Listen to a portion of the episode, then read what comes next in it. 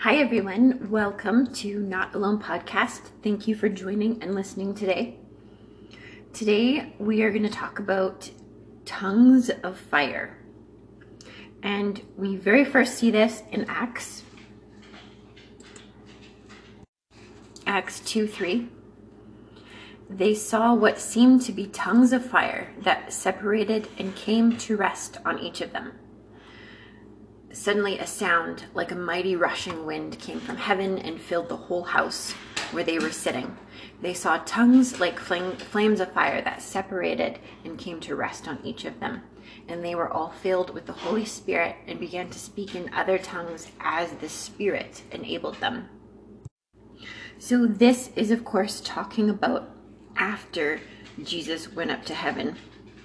Several weeks later, he flooded a group of people with his Holy Spirit. And this is part of what happened.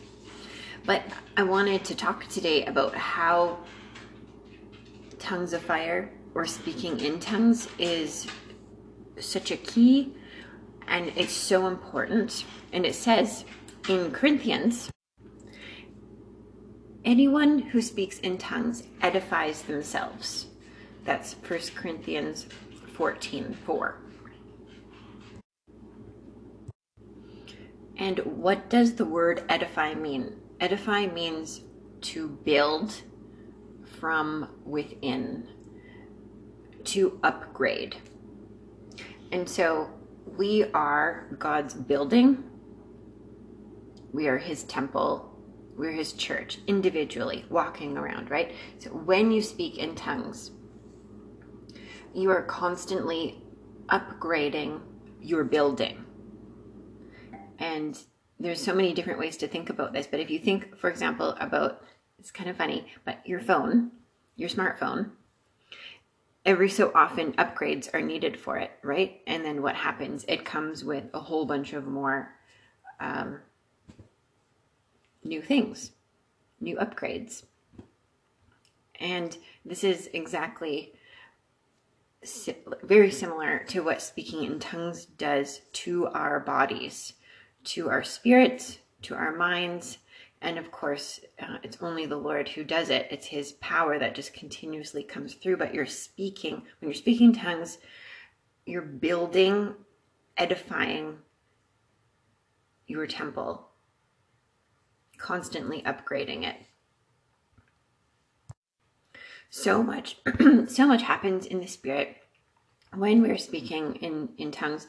And so i would just encourage you um, if you're spending time with the lord in your mornings afternoons or evenings whenever you feel like um, you're going to start speaking in tongues just let it flow and just don't stop it. You can do it quietly in your in your mind. Of course it is um, much it is powerful to declare it out loud. It doesn't have to be really loud. Just just make sure that it comes out.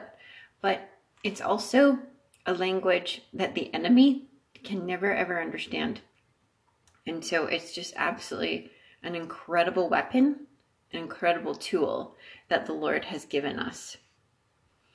And so I'm just going to leave us with these two verses again.